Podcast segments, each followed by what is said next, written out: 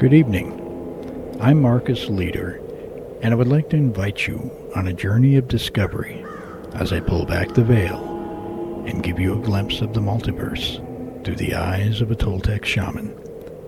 So sit back, relax, turn up the volume, and turn down the lights. You're now listening to The Shaman's Brew.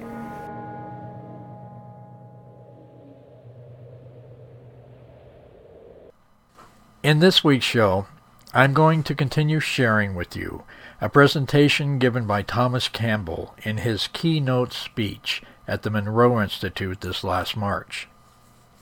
Some of uh, what he is saying gets a little deep, but based on my shamanic and scientific experience, I can say with complete confidence that he is sharing with you is the true nature of reality and consciousness, and it is well worth listening to over and over again until you fully comprehend what he's saying.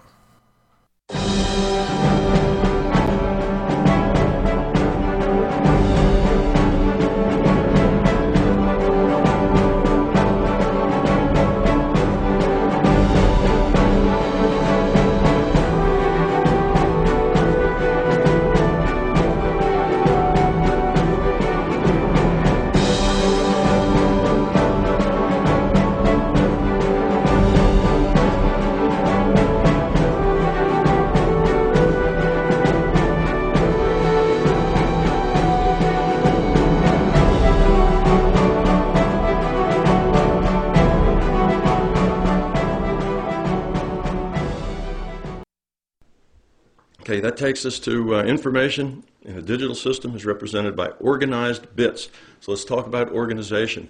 If you were a double E, you'd, you'd say this in terms of signal and noise. You have a signal, that's the information, and you have noise, and that's still energy, but it's random. It, there's no information in randomness. So if with, to get information, you, you have to not have randomness. You have to have order. Okay, now a measure of order, or perhaps I should say a measure of disorder, is called entropy. It's a measure of disorder. So if you have high entropy, you have a lot of disorder, you have randomness. If you have low entropy, you have a lot of order, a lot of coherency. Okay, that's the that's the difference. So um, uh, if you have an information system, this information system is as it has information in it, it has to have order. As that information dissipates and no longer has information, you go to higher entropy. All right. Um, Entropy can be thought of in another way as well, and you'll see how the two are connected. If you have high entropy, you have very little ability to affect anything or do anything. If you have low entropy, you have a lot of ability to affect things. You have power. The physics term is it's, it's the ability to do work, but you have power. Now, imagine a, a bottle of gasoline. So you have a bottle of gasoline. Now, as a bottle of gasoline, the molecules in that gasoline, that'll be our system, they have a lot of ability to do things, right? They can change things. You can throw a match in there and suddenly everything in the vicinity is changed. You can pour it in your car and you can drive your car someplace. So that gasoline, because those those molecules of gasoline are ordered, they're packed in a very small place. It's so dense it's a liquid. Okay, now we let that that same gasoline evaporate. Now they've evaporated, entirely gone. We still have a system of gasoline, still same number of gasoline molecules exist in the universe. They're just spread all over the atmosphere. What can they do? Nothing. See, they've lost their power because they've lost their order. Now they're random and they lose power. So that's two, two ideas about entropy. It's a measure of disorder, and it also tells you it's a measure of power or ability to affect something. All right. Um, Self changing systems with a purpose evolve to be more successful within their environments uh, by lowering their entropy. Evolution is a very fundamental concept technologies evolve. You know, uh, governments, mon- monetary systems, everything evolves or de-evolves. You know, it goes both ways. But things change. Self-changing systems that can learn and that can change themselves evolve, and you can take that evolution and explain it in terms of entropy. You evolve when you're decreasing the entropy of your system. In other words, the system works better. It's more organized. It's more functional. And you're de-evolving as, you're, as you dissipate that information and it becomes more random. Okay, so even our own evolution can be, our biological evolution can be put in that term, in terms of entropy. Um, So consciousness is a self-aware, self-modifying system evolving toward lower entropy states. All right, let's talk about the uh, attributes of consciousness. Um, well, one more thing about evolution, and that is that a large complex system only has two choices. You'd think it might have three. It can either evolve, it can de-evolve, or it can stay the same. Well, in any large complex system, staying the same is not a stable option. Okay, you might think that, well, it could gain a little, lose a little, gain a little, and kind of stay constant, you know, on an average, but that doesn't happen. That's short term uh, stable, but not long term stable. Large systems that can change will either eventually evolve or de evolve. So it's your choice there, if you're one of those systems, is to evolve or die. That's the choice, which means you decrease entropy or die. Okay, individual consciousness evolves toward lower states of entropy, and that's equivalent to saying higher quality consciousness or more spiritual states. So then we'll take a one step from that and say that love is the net is the uh, a description of a low entropy consciousness. That's what love is. Love is a low entropy consciousness. Okay, now you can think about that. That makes sense. Love is cooperative. It's about other. It's about caring. That builds, constructs, watches out for each other. You know, you can see that as kind of a building constructing thing. Where on the other side you have fear, you have hysteria, you have anxiety, you have all of that sort of thing. And instead of being about other, it's about self. It's all about me and mine as opposed to building anything constructive. It's about me making sure I get hold of mine. That tends to pull things apart. That's not cohesive and doesn't build.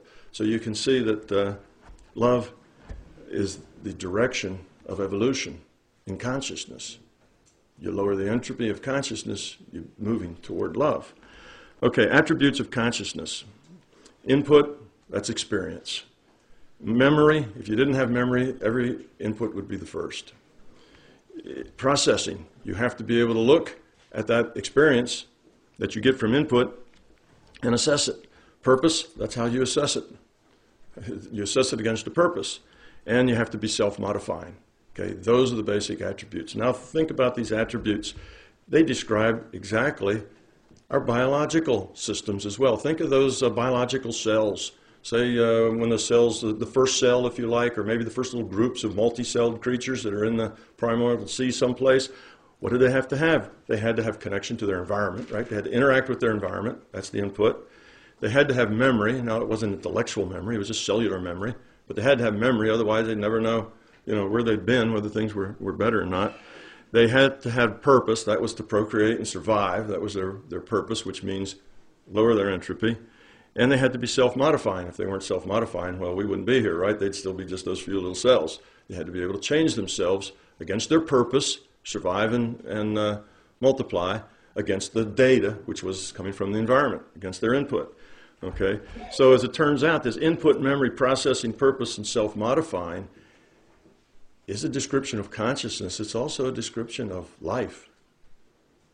That describes, those are the qualifications for sentience. Okay? Anything that's sentient, anything that has that can react and interact, okay, has to have these these uh, these things. Well, what else does that remind you of? Input, memory, processing. Sounds kind of like your desktop computer, doesn't it? Till we get down to the last two, with purpose and self-modifying. But someday those two will be overcome as well we will one day probably see conscious computers. Um, anyway, um, drop that bomb and just move on. Um, we'll talk about that. We'll talk about that later if you like. All right, let's do it. Let's do a summary. Um, summary: Consciousness is best modeled as a superset. Got the summary. Good. Uh, a self-modifying digital information system capable of computing virtual realities. The larger consciousness system evolves by lowering the entropy of the system. It lowers the entropy of the system by organizing bits at its disposal to more profitable configuration. I'm just summarizing all the things we just said. Feedback of the results of previous choice allows to modify future choice. That's free will. Next, let's find out where we come from. Okay, where, where, what are we here? Consciousness. Uh, because experience, okay, is the generator of input. In order to have the experience, you need interaction with something. Experience comes from interaction. Well, if you have one monolithic consciousness, the only thing it can interact with The only thing it can have experience with is itself. That's extremely limiting. So just like those biological cells that decided to split and start to evolve multi-celled things, which were lower entropy, more order, right, more construction, more things working for the whole, same with consciousness. Consciousness divides itself into pieces so those pieces can interact with each other with free will. Now you have, let's say, thousands of smaller things all interacting with free will. Suddenly, your ability to have novelty and to have experience that you can grow from, that you can lower your entropy from, is much, much greater. Much more experience instead of just one thing interacting with itself. Okay, so that's what we are. We're those chunks of consciousness. We're one of those chunks of consciousness. And now you see that we, just our existence, what we're here for is to lower our entropy, evolve toward love, right? That tells you your purpose. And we're also, it tells you that we are part of the system, but the system now is the larger consciousness system. We're part of that system's way of evolving, right? It, we're, we're, it's strategy to evolve.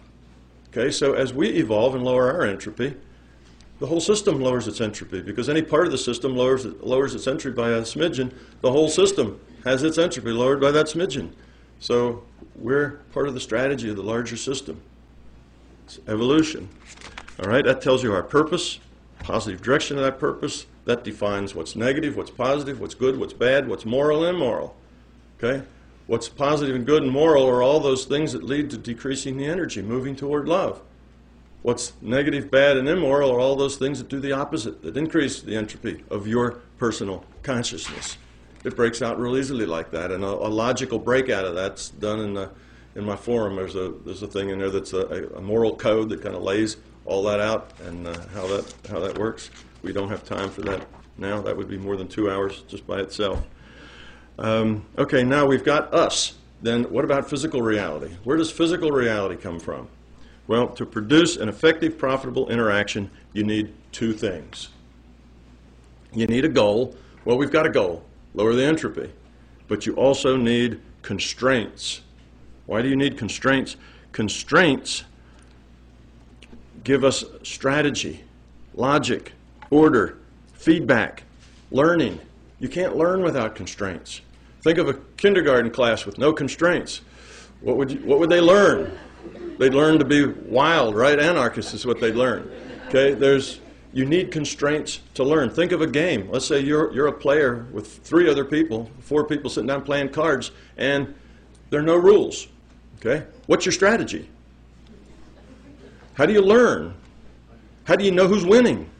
You know, you can't without constraints, without rules. It's impossible. You can't get any traction on it. Without rules, basically all you have is chaos evolution is difficult or impossible.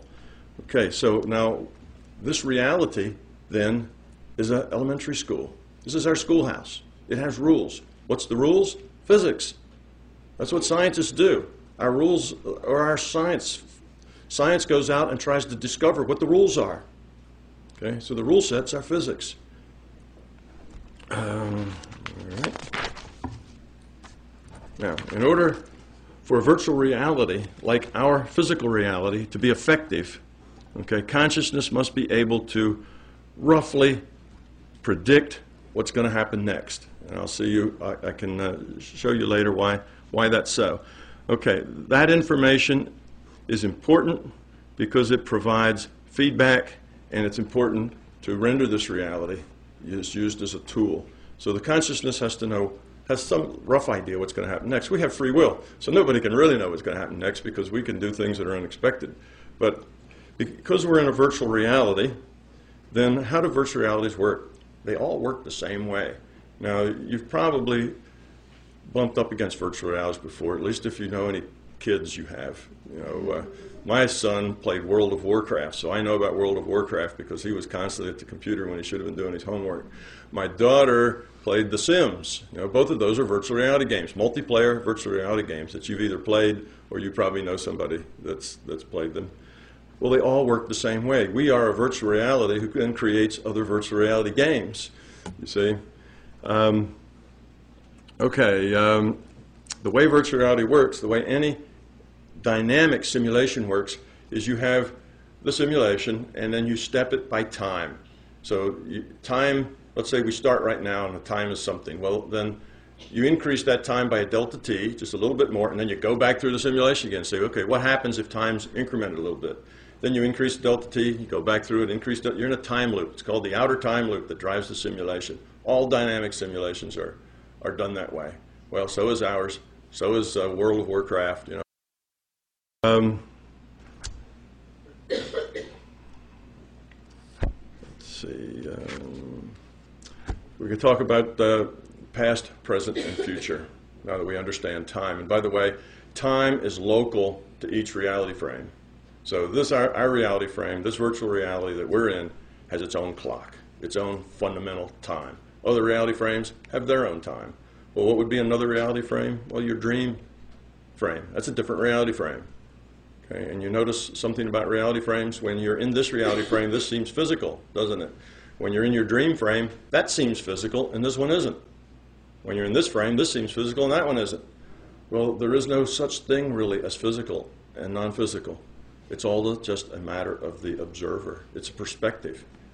There's nothing fundamental about physical and non physical. Things appear to be physical when your perspective is in that reality frame, and everything else appears to be non physical.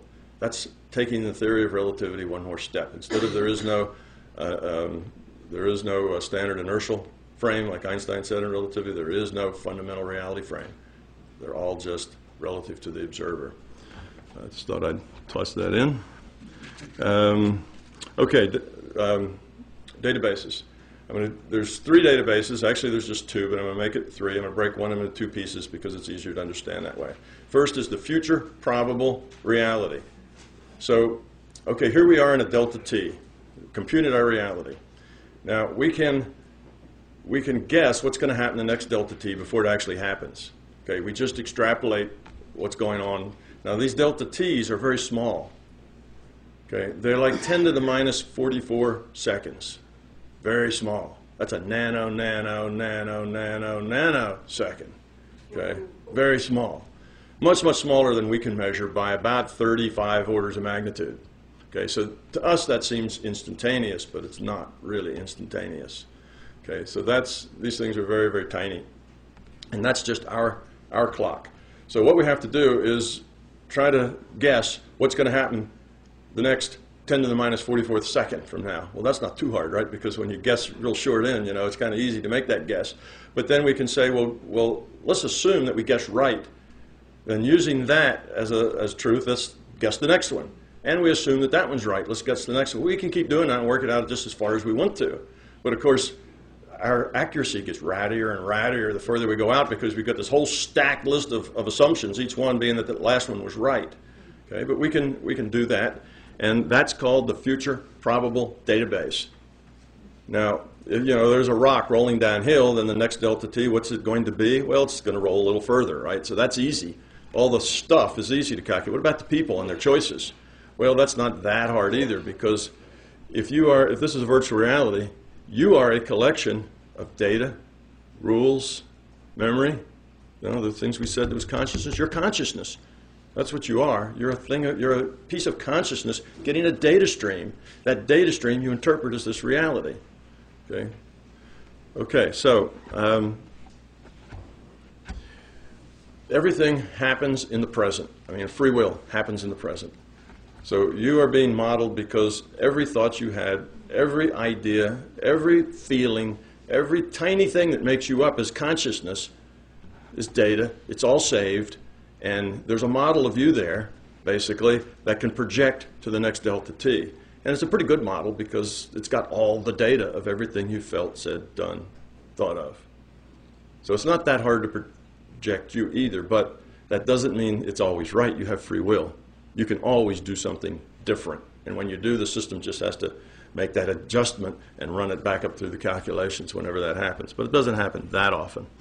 Okay, everything then, we make all our choices in the present after the present, um, that what was the probable future then flows into the past. Now, in this probable future database is everything that possibly could happen and the probability that it would happen. Okay, associated with probabilities. So then after the present, we make our choices. And our choices, like I say, may or may not be what was predicted, but we make our choices, and then everything that we did, the choices we made, become our history thread. And everything that we didn't choose, in other words, everything we could have done but didn't, becomes the non actualized history. This is really just one database, this one history database, but we're breaking it into two our actual history and all the things we did and all the things we could have done but didn't. Okay, so now we have these, these databases. All right, next you'll see how these databases are important.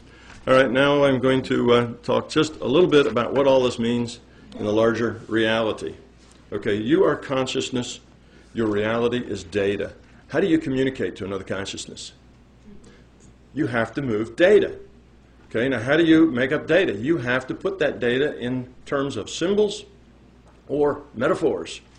And metaphors really are symbols, just of a different kind. So you have to put it in terms of metaphors and symbols. Some thought, something that you have. You make it in a metaphor and symbol, and you pass that out there to another. And what does that other do with it? They take the data, that's all they can get is the data you send, and they have to interpret that data in terms of their own symbols and metaphors based on their experience. You can send it out in terms of your experience. You cannot put it in terms of metaphors you've never experienced because you don't have those metaphors. They can't interpret it except by the metaphors in their experience. So that's the nature of communication. Okay, you can see that that uh, tells us why there's so much miscommunication.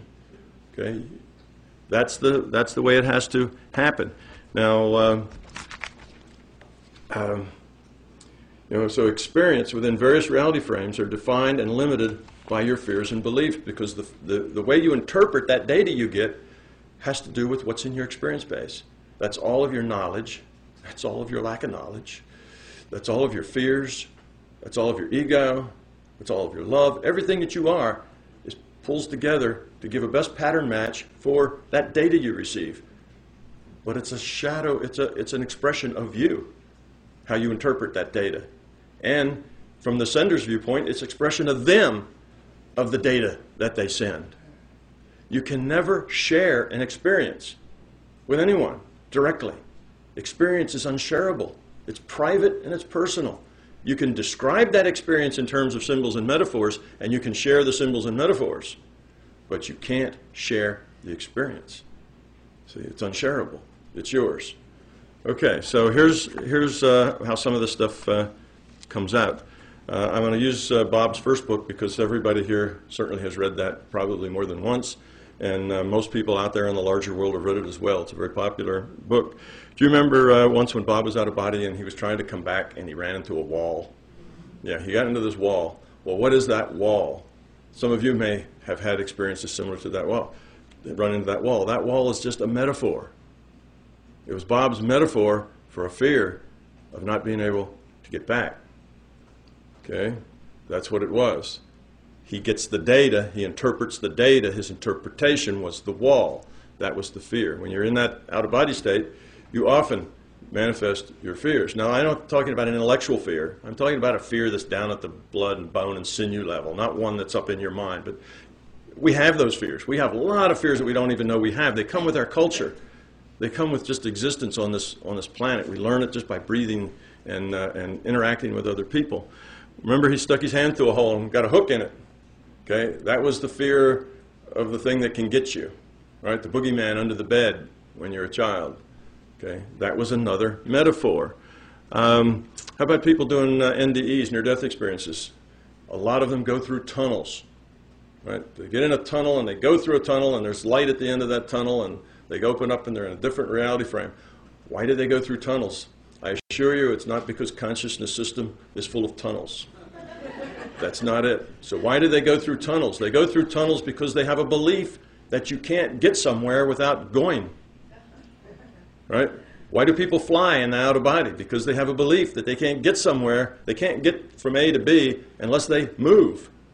Otherwise, if they don't move, there's still a day.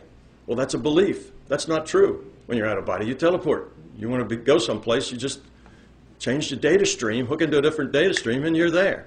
You don't need to travel, but we have that belief. That's why we need tunnels. Okay, so these are just metaphors. Um, flying is just a metaphor. What about the great white light? People get into the larger conscious system and they often will find this, they run into this being. It's a great light, white being, and they feel the love, they feel the connectedness. It is so wonderful. They just one with all, and, and uh, they just rest in that beautiful spot for a moment. Well, yes, they have tapped into the, to the larger consciousness system because that's what it is a system going toward lower entropy, toward love, and it turns into this white light. They see, right now, where are your eyes when you're out of body? Right? They're back in your body. You don't actually have eyes, you don't actually have ears, but you see and hear things out there. How's that? It's because you interpret in terms of metaphors of your senses because that's the only thing you know. If you don't interpret it in terms of your sense metaphors, you can't think about it, much less talk to somebody else about it. It's not yours to deal with. So everything, the data you get has to be converted into some metaphor applied to your sensory data because that's all you know. Okay? So, um, uh, and why a white light? Well, why do good cowboys wear white hats? You know, that's, that's part of the uh, archetype you know, it's a social belief in our, in our system. Uh, besides, a black light would be hard to see, wouldn't it? Uh, what, about the, what about the silver cord? If you remember those people going out of body, it wasn't called out of body in those days. Bob was the one that coined the word ooh because he wanted to get away from all the, the, the junk that went with the, the out of body, the astral projection. But everybody did astral projection. You know, Fox, uh, Muldoon, and Carrington. If you've read all those old books, Everybody that went out of body had a silver cord. They needed that silver cord because that was their lifeline. If that, because their belief was that the spirit and the body had to be united whole, and if the body lost the spirit, the body would die and go away, and if the spirit lost the body, it would, you know, wander forever and be lost, and so on. So they had to be connected. That was a fear. That was a need. So they connected it with a silver cord. Okay, well, where are the silver cords now? Bob didn't talk about any silver cords. You know, nobody sees silver cords anymore. Well, they're just not needed anymore because we don't have the same belief system. For those people, that was just like the air hose going down to the diver, right? It was necessary. If they lost that cord, how could they get back? You know, it's like the breadcrumbs, you know, from Hansel and Gretel. You know, that was their way back, and that was their lifeline because that was the belief that they needed it. Okay, so silver cords go away. Um, specific beings, angels, saints, relatives, you know, you see Uncle Fred, right? Uncle Fred, you, you know, he's been dead 10 years, and you go out and see Uncle Fred, and there he is. He's in that same plaid shirt, you know, with that same straw hat, you know, and a corncob pipe, just the way you remember him, that same smile on his face, and you talk with Uncle Fred. Do you think Uncle Fred's been 10 years without a change of shirt? Yeah, no. You know, we dress those people based on our own knowledge. That's because that data that says Uncle Fred to us then that's our interpretation. That's our metaphor we put on it. Well, what about beings in general? When we have a conversation, we get data from that we interpret as conversation, then we turn it into a being because we have no conception of getting data from a rock, right? It has to be another being if it's talking to us. And if it's a being, of course, we kind of make it look like it's got a head on top and shoulders and arms. We kind of make it look like us because that's our concept of being. So those beings that you see out there, that's your metaphor.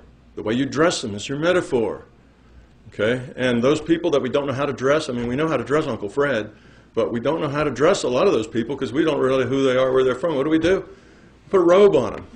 They all wear, they all wear robes. Yeah. Robe, robes are high fashion in the, in the non physical. Everybody there wears robes. I mean, yeah. You ever, you ever been in the non physical and seen somebody naked? No, never, because we have we we have beliefs generally that that uh, make us use those metaphors. Okay, um, let's do a couple of more metaphors. Now those are easy. What about when we heal? What do we do? We uh, we envision the, the the bad stuff needs to be healed as like a dark mass of some sort, right? And uh, we put white energy on it. We project white light to it until we burn all that dark stuff away. It's the way a lot of us heal. Well, that black thing is just a metaphor, right? That white light is just a metaphor. There is no light. We send somebody energy. Oh, and they feel better. There is no such thing as energy. This is a virtual simulation. That's a metaphor. Energy is our metaphor for something that makes a difference, for something that has power and can, can produce an action. Just a metaphor. There's only one active ingredient consciousness. Conscious intent is the only active ingredient. That beam of white light is a metaphor. What about the Hindus? The Hindus have chakras, right? They take, uh, they have seven chakras and they place them in different places of the body. The chakras are just metaphors. Okay. Now, when I say just metaphor, you might get the idea that metaphors really aren't all that important. No, metaphors are good. We need those. That's how we communicate. We can't communicate without them. It's not that a metaphor, just a metaphor, means it's not really real. We need metaphors. That's how we break things into pieces. That's why I told you there were two databases instead of one. It's easier for you to see it that way. So we take the data, we break it into things that's easier for us to see, that makes sense to us. We give those various pieces properties, right? And then we can talk about it, and then we can have conversations. So we work up these models. They're all models, and they're just models. Okay, so you're beginning to see that I am stepping all over your, your beliefs here. Um, so light's a metaphor, energy's a metaphor. All of these things are just metaphor. All right. Now, so the nature of a virtual reality. This will be another big step. If you think I'm, I'm leading you down a, you know, a rabbit hole now, you know, this one this one's a big step for you to take, but it's it's the way it is. So I'll tell you the way it is. If you if you uh, remember your or if you remember what your kid was playing, and I'm going to use World of Warcraft and Sims because those are the only two I know.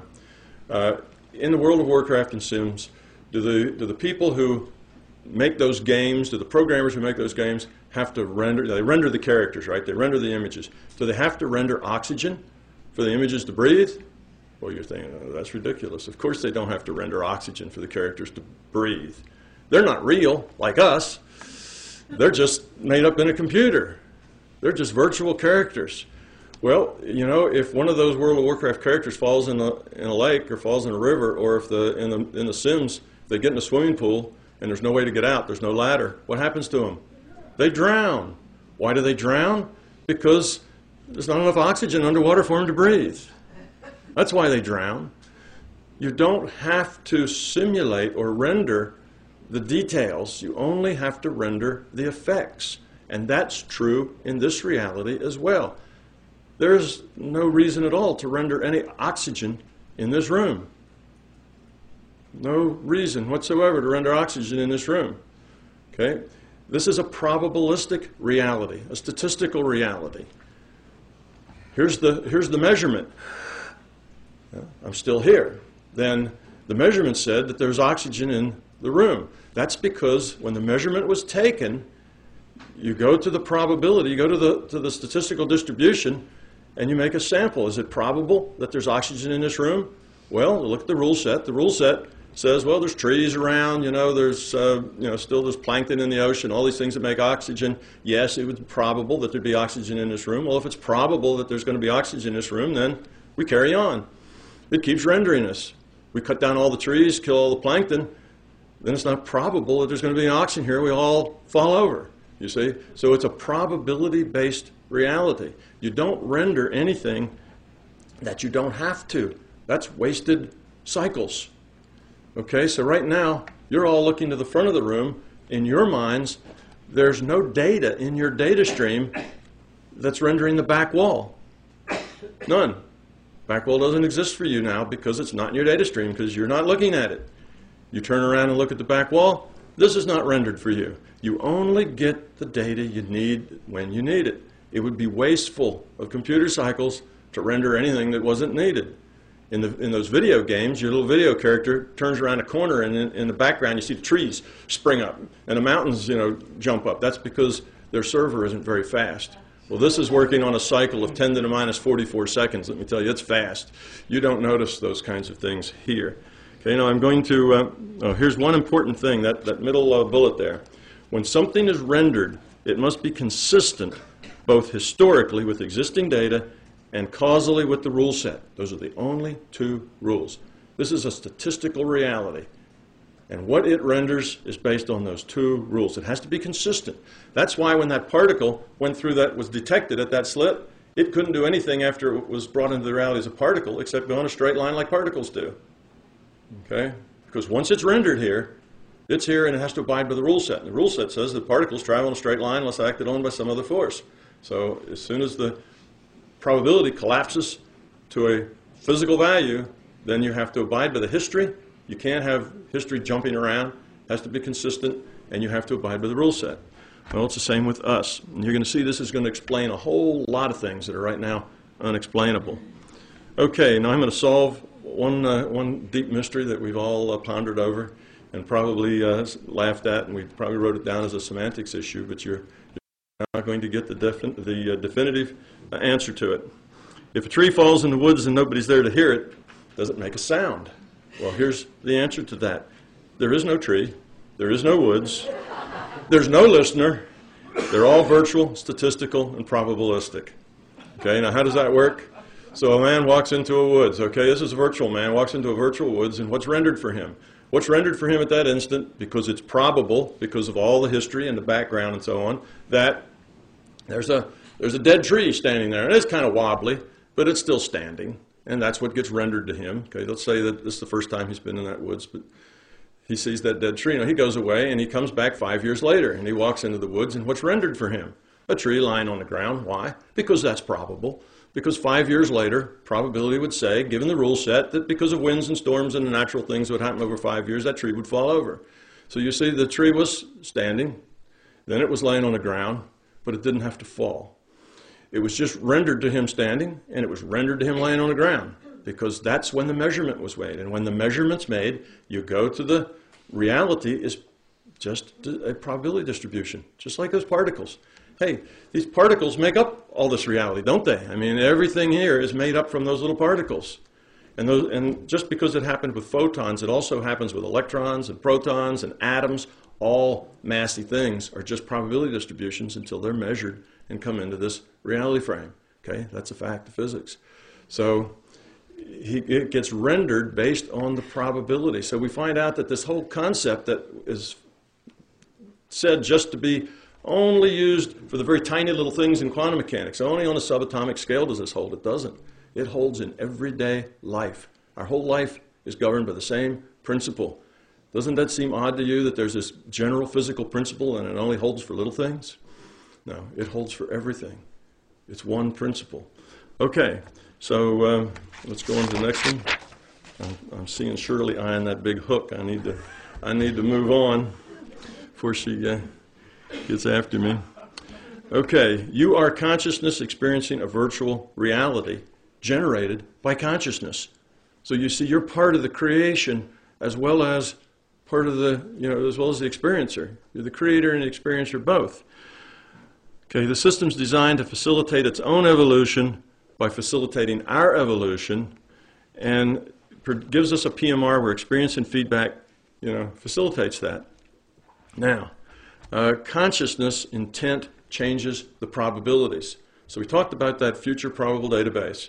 Your consciousness can change the future, can change those probabilities because your consciousness, the system's consciousness, the reality is just data. Okay, now how does that work? Well, you've heard of the power of positive thinking, right? 1950 something. Uh, Norman Vincent Peale wrote The Power of Positive Thinking. What everybody knows, that's obvious, right? If you think positive, positive things tend to happen. If you're a very negative person and you're just gross about how awful life is, you end up having a lot of awful things you have to deal with. That's the power of positive thinking. Uh, a very obvious thing. I know people who uh, create parking spaces for themselves because when they leave their home going to a congested area, they'll, in their mind, visualize a parking space just opening up just as they get there because if it opens up too soon, somebody else will snag it, right? So they have one open up just in time for them and they work on that. And if they apply their mind to that, they find that about 80% of the time they get a parking space. If they don't do it, about 80% of the time they don't get a parking space. People hail taxi cabs in the same way that live in cities. You have to visualize that taxi cab. You have to see it. You have to apply your mind to it, and you can make those things happen for you. Right? That's kind of you know, we do that sort of thing a lot. I have another guy, he says that he walks in a grocery store now. He never gets a cart as he goes in. He materializes a cart inside the grocery store. So he can just walk through the doors, and there's one just sitting on the floor with nothing in it. And he picks that up. And he says that works about 80% of the time when he does it. So these are little games that you can, you know, that you can play to see how that works. Okay, well, what about prayer? Okay, prayer works. Why? Because you have people focusing their intent. That intent modifies the probabilities of the way things happen. What about healing? That's how healing works. You heal Not because that little black thing, you know, disappears with that, you know, that imaginary black thing, that, that symbol black thing with that symbol light. All those symbols are doing, those are just tools and metaphors that help you focus your intent. It's your intent that changes the probabilities. Consciousness is the only active ingredient going on here. The rest of it is just tools. All right. Um, what about the placebo effect? Very widely known effect in medicine right? You give people a, a, a pill that's got sawdust in it or something, and, uh, and most people say sugar, but sugar's so bad for you, I can't say that. So it gives you, gives you a pill with, with uh, sawdust in it or just cellulose, and they take that pill and they're told the same thing that people are told to take the medicine. They're told this is a wonderful new pill, we've just invented it, it's great, it's going to cure your disease. They take that pill, and about 30% of them makes them better. And it's not that it makes them feel better or just think they're better, it actually heals them, makes them better. How are, they how are they healed? How does the placebo effect work? It works because they now have a positive intent, and that positive intent modifies the probabilities. Okay? And once you modify those probabilities, you're modifying what you're going to find when you take that measurement, right? You're modifying that probability function. You're modifying the, the probability wave function, if you will. Okay, now that takes us to one that's kind of been rampant in the last uh, some years. What about the law of attraction?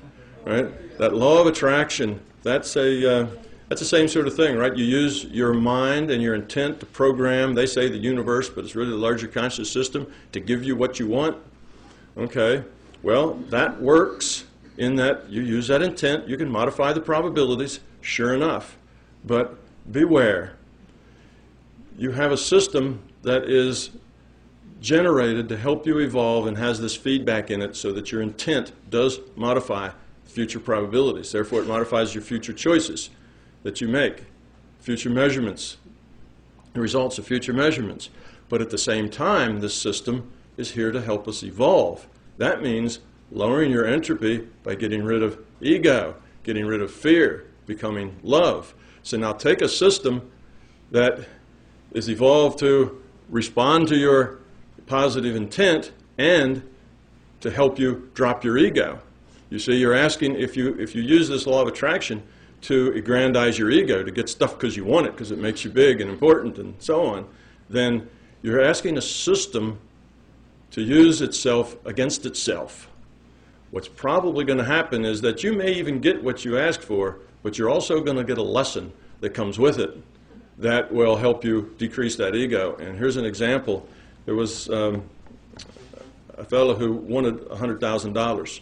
He just wanted, he just, if his life would be perfect if he had $100,000, so he spent his time focused on that $100,000. He saw pictures of a man walking down a corridor in a suit, handing him a check for $100,000.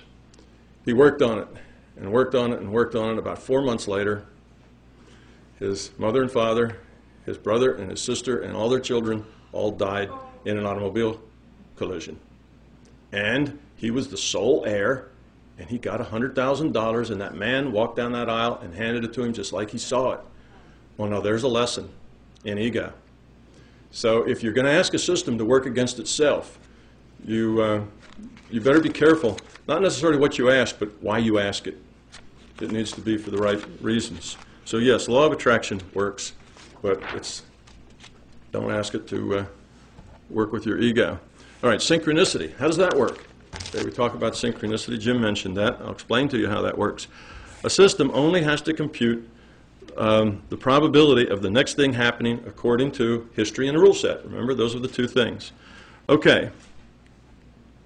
A weak history provides for multiple solutions. Whenever you have uncertainty, the system only has to abide by those two rules. So if any one of those rules is loose, then the system has leeway right, to, to the solution that it can provide for you. All right, so let's look at an example. Um, you go away for two weeks, you come back, you've been in airports, airplanes all day long, your throat's kind of kind of sore, you'd like a nice carbonated beverage, so you open up your refrigerator door, and there's no beer in the refrigerator. And you know that there was at least three or four beer in that refrigerator when you left. And then you think, what happened to the beer? And you go, oh, I bet the guy that comes in that gives the dog, you know, water and food, he's been drinking my beer, I bet. Well, perhaps not. You see, unless you took a picture of what was inside that refrigerator, it's not really a part of the record. It's just your memory, and you know everybody knows memory plays tricks on you, right? Memory is not that uh, good. So when it comes times to open that door, what are you doing? You're making a measurement. When you open that door, you're making a measurement of what's inside that refrigerator. Well, if you had taken a picture of what was inside there and you could see that there were four bottles of beer sitting in there, then the probability distribution for that four bottles of beer would be a real sharp high delta function, a real sharp peak of probability because you've got the record. It's in the system. So historical, um, you know, staying within uh, in the, what historic um, demands would make that beer have to be there just like the picture, unless, of course, your guy's stealing your beer. But then you'd know for sure. Anyway, if you don't, if it is just you and your memory, instead of that sharp probability, you have this big kind of broad probability because there may be four, there may be three, there may be two, there may not be any. And when it takes that sample out of that probability function, it might just get zero, or it might get six, or it might get three. Okay, so you open that door, you make a measurement, the wave function collapses to a physical state, and there's a certain number of beer in that refrigerator, and that's what you get. Now, because the system can do multiple solutions, it can manipulate that to nudge you, and that's where synchronicity comes from. That's also where all these anomalous thing comes on. How many have put your, your glasses or your keys or something someplace? They left them on my desk. You come back four hours later or next day, and they're not on your desk. And you find them, you know, in your bedroom or someplace, and you knew you didn't leave them there. You know, how many times do things like that happen to you? Well, these anomalies aren't necessarily because you're just getting old and can't remember where you left things. Sometimes that's just the system. The system may not know exactly where you left it because there's no data because the probability function is broad, and when you make the measurement, it's just not there. So you live in a very flaky reality, you see. But it'll only do that when there's enough uncertainty that there is no violation of either the rule set or of the consistency of the history. Okay, and we'll see how this plays out in the next slide or two. Um, okay, so what about the synchronicity? So you look in the refrigerator and there just happens to be no beer because the system wants to nudge you a little bit. So you go get in your car, you drive down to the neighbor grocery store, and you're driving in the parking lot, and you drive right by this empty space, and you say, okay, I'll drive by it, and you go to back in it. You start to back up, and just about the time you expect you'll be entering the space, you turn around and look, and just as you look, crunch, you hit a car. And you look back there and say, where did that car come from? Right? where did that come from? It wasn't there. I just looked. And then you think, somebody, some jerk just pulled into that space just as I was backing into it. So you look again, and there's nobody in the car. You say, boy, they must have been fast. So you get out, and you walk around to the car, and you look, and you see, well, there's really no damage. You're going very, very, very slow, and there's no damage. And about that time, you look up, and here's somebody coming out of the, coming out of the store with two bags of groceries. Obviously, you know, had been in there a while, and that's their car. So they look out and you both look at the thing and say, well, there isn't any damage. And then what happens? That person turns out to be your soulmate. You get married. That person turns out to offer you a job. That person turns out to invite you to their, their meditation class and it changes your life. You know, that person and so on, right? This is synchronicity. Things just happen. The no beer in the refrigerator, went to the grocery store, went to the car that wasn't supposed to be there, ran into the person that changed your life or was very meaningful or turned you on to a particular book or whatever it is. That's how the system works synchronicity. It's that uncertainty gives it the ability to manipulate you and nudge you. And it can do that as long as it doesn't violate those two principles. It's a statistical reality. We don't live in a objective reality. If I had time, I could, I could explain to you why objectivity is only an approximation. We live in a statistical probabilistic reality. Quantum mechanics tells us that. We just don't believe it because we don't know what to do with it. But that's the way our reality is. All right, next. Now we're going to use this knowledge to solve some problems. Okay, the appearance, the false appearance of backward causality. Now this isn't the, the, the little experiment I'm going to give you follows what actually happened, but isn't what actually happened because I'm just giving you a, a kind of caricature of it that makes it easy to understand. Okay, imagine 20,000 hospital records. These hospital records go back, say, over two decades. Two decades of people coming out of a hospital. You're going to take those 20,000 records, you're going to break them into 20 groups of 1,000, randomly separate them into 20 groups of 1,000. Then each group of 1,000 you're going to randomly break into two groups of 500. One of those groups of 500 is a control group. The other group, you're going to use your intent to improve the health of those people that are in that one group of 500. Okay, now this was done, first one that I know of that was done was done in, in Israel, and I think it was a group of rabbis and others who uh, prayed for these people or otherwise used their intent for their good health. Well, what they found out was that group that they had prayed for and used their intent to make them healthier, they had statistically significantly lower hospital stays, you know, shorter hospital stays than did the control group. Statistically significant. Well, you know, that means that, uh, you know, there was only uh, probably a 10% or less probability that that actually could happen that way. Well, that's not that amazing. You know, things that are only 10% probability happen every day. But then they did the same with the next group, and the next group, and the next group, and eventually they had all 20 groups. Every one of them that they had prayed for and used their intent on had shorter hospital stays than the control group, the other 500. All right, now the first one was interesting, but not miraculous. 20 in a row, now you're talking about one in a million. That's like flipping a coin 20 times and getting heads every time. Hard to do by accident. Okay, so this is the conclusion they came to is that somehow they were affecting the health of these people in the past because this data was old. This wasn't current data, this was old data. That's called reverse causality. This experiment is done a lot of different ways. It's been done over and over. It's been done at Princeton. It's been done uh, lots of places, not necessarily with, with patients. It's done with radioactive isotope, where they take a radioactive isotope that's decaying, they take two Geiger counters. Each Geiger counter should, should over time get roughly the same number of counts because when it decays, it decays in any particular direction. Uh, then they take this data, and years later, they'll have people bias the results such that, say, the, the Geiger counter on the right gets significantly more counts than the one on the left. They have a little PEAR lab, they have a little robot, and that robot is given a random motion in the four directions. So they put it down in the middle of a big circular table and they let it just wander around. And they can let it wander around for days and it never leaves, you know, maybe about a square foot box where it just wanders around at the center of the table because it's random motion. So you get as much going one direction as the other and it doesn't go anywhere. The person applies their intent to it, that little robot walks across the table and falls off the edge. Now, these are experiments that have literally been hundreds of times under immaculate protocol and uh, scientific uh, inspection.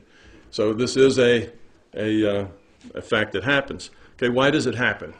Well, obviously, they're modifying reality, right? But are they affecting these patients 20 years ago? Of course not. What are they measuring? They're measuring the data. They're measuring that data of those hospital patients, those hospital stays, is what they're measuring. And they're biasing that data because that data hasn't been brought into this reality yet. Nobody's looked at that data. So that data is still in the future. I mean, the, the statistical results of that data are still in the future. Nobody's ever calculated them. And because it's still in the future, it's just probability, like everything else that's in the future. It only exists in probability. And like everything that exists in probability, conscious intent can modify the probability.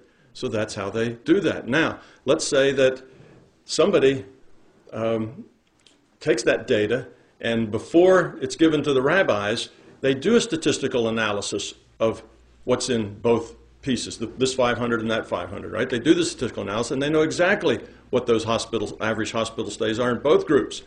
They give it to the rabbis to work on, and they worked on it, and they worked on it, and of course the rabbis didn't know that this had been done. Guess what? They couldn't do it. They couldn't bias it one bit. And that concludes this show. You have been listening to The Shaman's Brew on Jackalope 105 FM on the Jackalope Media Network.